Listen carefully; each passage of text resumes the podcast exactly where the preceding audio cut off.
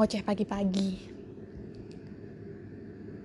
Hmm, pagi-pagi gini lihat-lihat berita, seliweran berita, naiknya kasus coronavirus di Indonesia. Banyak banget zona merah. Banyak banget lingkar orang-orang terdekat mulai kena. Sedih sih, to be honest. Di saat di sini aku alhamdulillah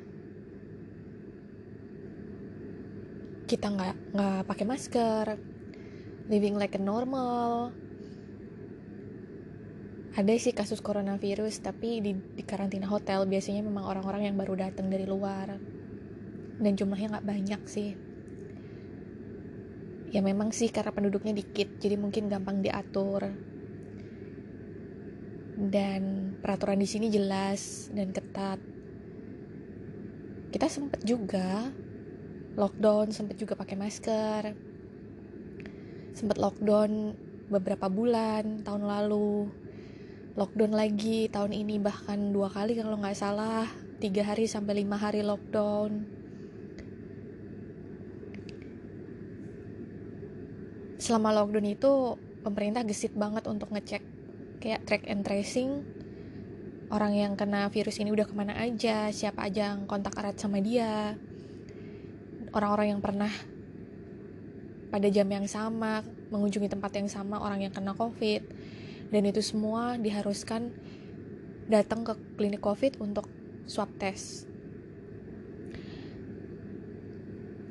Jadi kalau ngedengerin berita dan segala macem di Indonesia mulai zona merah itu apa ya jujur nggak mungkin lah nggak kepikiran gitu kan. Karena keluarga jelas di Indonesia. Teman-teman banyak di Indonesia gitu kan.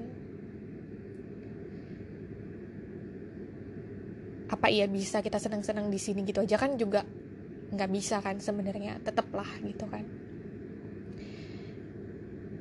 But one thing for sure let's do it together.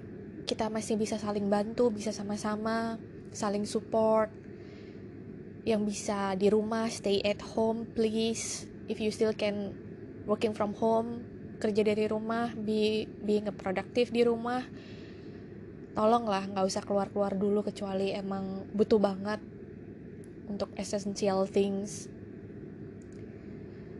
Kalau yang memang harus banget terpaksa keluar ke rumah protokol kesehatan tetap harus dipatuhi jangan abai jaga jarak ini penting pakai masker. Orang yang pakai masker jaga jarak aja masih bisa kena. Apalagi yang enggak gitu kan. Tapi kan bukan berarti terus kita jadi kayak ya udah mau pakai apa enggak mau jaga jarak apa enggak bisa kena. Kan nggak bisa kayak gitu. Pahala kan datang dari proses yang kita laluin bukan dari apa yang kita dapat kan.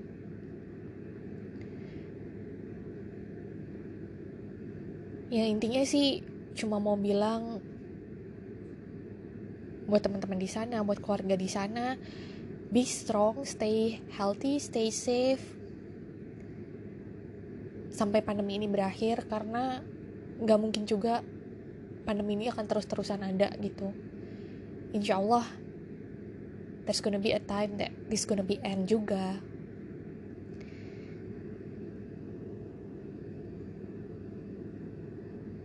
Yang pasti sih yuk saling bantu satu sama lain saling ingetin.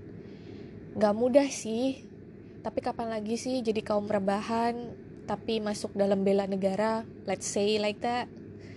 Gak perlu main juga kepedan perang. Tapi ya lagi ya itu adalah sebuah pilihan dan setiap pilihan ada konsekuensinya. Again coronavirus itu real variannya mulai banyak banget. Alpha beta hmm, alpha beta gamma I don't know. Omega maybe next. Banyak banget strainnya. Berubah-berubah. Dan virus ini masih baru. Kita belum banyak riset belum banyak kenal sama virus ini kayak gimana. Dan ingat kalaupun kena covid terus bisa sembuh itu bukan berarti kita nggak akan kena covid lagi atau setelah vaksin kita akan nggak kena covid itu juga nggak seperti itu juga. Tetaplah protokol kesehatan itu paling penting untuk saat sekarang ini yang kita berhadapan sama sesuatu yang nggak kelihatan sama sesuatu yang nggak tahu karakternya kayak apa nggak kenal maka nggak sayang kan? Kita nggak kenal aja gitu kan jadi let's say um, semoga pandemi ini cepat berakhir. Kita bisa saling kunjung lagi. Kita bisa ketemu teman bisa ketemu keluarga. Kita bisa traveling kita bisa holiday. We can make our life again like a normal. Jadi tetap berjuang buat siapa pun itu. Tetap sehat tetap semangat kita bisa saling bantu kok satu sama lain. Stay strong and stay healthy guys.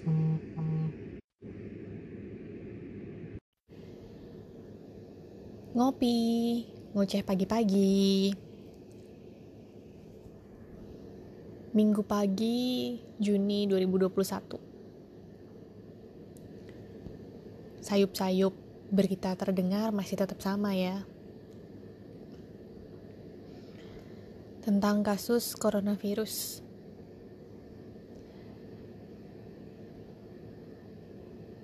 Kalau di sini sih kita udah mulai vaksin. Emang agak lambat sih kita vaksinnya. Ada dua vaksin di sini yang dipakai. Ada yang satu dari AstraZeneca sama yang satu dari Pfizer punya. Pemerintah Australia terutama untuk WA atau Western Australia sendiri ada beberapa plan kayak jadwal kapan roll out vaksin untuk range umur berapa. Waktu awal-awal yang pasti tenaga kesehatan lah ya, tenaga kesehatan, rumah sakit, terus orang-orang yang bekerja di aged care facility, itu semua jadi prioritas. Setelah itu, baru kemudian orang dengan usia lebih dari 50 atau lebih dari 60 itu di fase pertama. Itu mereka pakai AstraZeneca. Terus fase kedua itu yang uh, usianya 50 sampai 60 itu masih pakai AstraZeneca. Dan sekarang itu 2A dan 2B adalah fase yang sekarang yaitu yang umur-umur produktif dari 18 sampai 50 tahun dan itu memakai Pfizer. Dan sekarang Pfizer juga udah range umurnya juga udah lebih banyak. Jadi usia 50 sampai 60 pun sudah boleh pakai Pfizer juga. Jadi ada opsi di situ. Alhamdulillah aku udah dapat first shotnya itu kemarin tanggal berapa ya? Hari Minggu. Minggu lalu. Dapatnya Pfizer sekarang aku nunggu untuk second jab atau kurang lebih mungkin bulan awal bulan depan karena tiga atau empat minggu setelahnya lah setelah first jab. Pas dapat Pfizer itu gejalanya apa sih? Efek sampingnya maksudnya ya ketika udah dapat first jabnya. Kalau aku sendiri tuh beda-beda ya dan memang setelah kita vaksin itu pasti ada kita dapat email dari government WA government itu kayak guidelines kalau misalkan habis vaksin apa aja yang efek sampingnya gitu ya. Bisa demam bisa uh, apa namanya pegel linu atau misalkan kayak mau flu atau pusing gitu. Jadi memang ada beberapa di situ beberapa list yang mungkin dirasain setelah vaksin.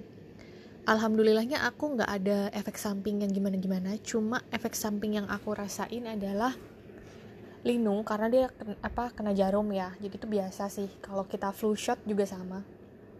Sama yang kedua adalah ngantuk banget. Jadi bener-bener capek banget dan ngantuk banget. Itu cuma yang aku rasain setelah fresh job. Alhamdulillahnya juga nggak ngerasain pusing ataupun demam.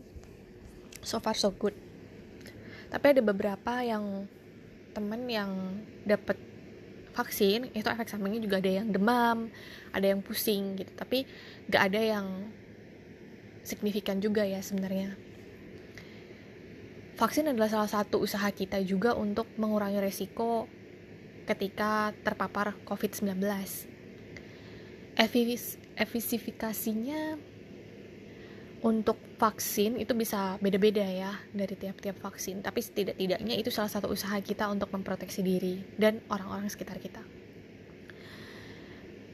Per hari kemarin untuk WA sendiri itu bisa sampai 20.000 sampai 40.000 orang yang sehari untuk vaksin gitu ya, yang mendapatkan jab kita bilangnya. Tapi bagus gitu, berarti memang karena kita raising with the time ya. Jadi kayak berlomba aja gitu dengan waktu. Dan WI sangat keen sekali untuk gimana caranya semakin banyak orang yang divaksin dan hampir mungkin 90% 95% orang yang tinggal di sini itu bisa divaksin by sebelum the end of the year gitu ya.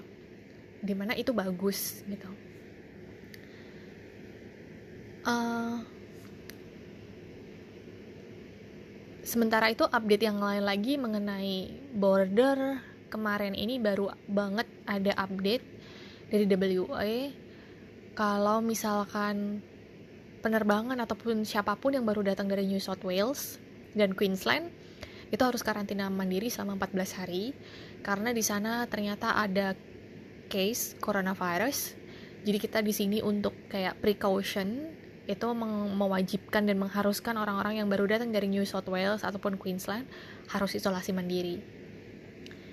Cuma untuk menghindari supaya tidak ada community transfer. Bagus gitu. Dan melihat semua negara sangat berlomba-lomba sekali untuk memvaksin dan di Indonesia juga aku lihat kita juga sama gitu melakukan hal yang sama gitu ya. Semoga sih dengan semakin banyaknya orang yang divaksin di Indonesia, juga akan memperkecil atau memperingan efek dari COVID-19 itu sendiri. Jadi nggak banyak korban berjatuhan lah. Sekalipun kita tahu kondisi sekarang ini we are in a critical stage ya kalau di Indonesia kayak zona merah banyak banget yang terpapar. Tapi semoga dengan keep doing the vaksin gitu ya, tetap memvaksin dan segala macam itu bisa mengurangi resiko-resiko yang ditimbulkan oleh COVID-19.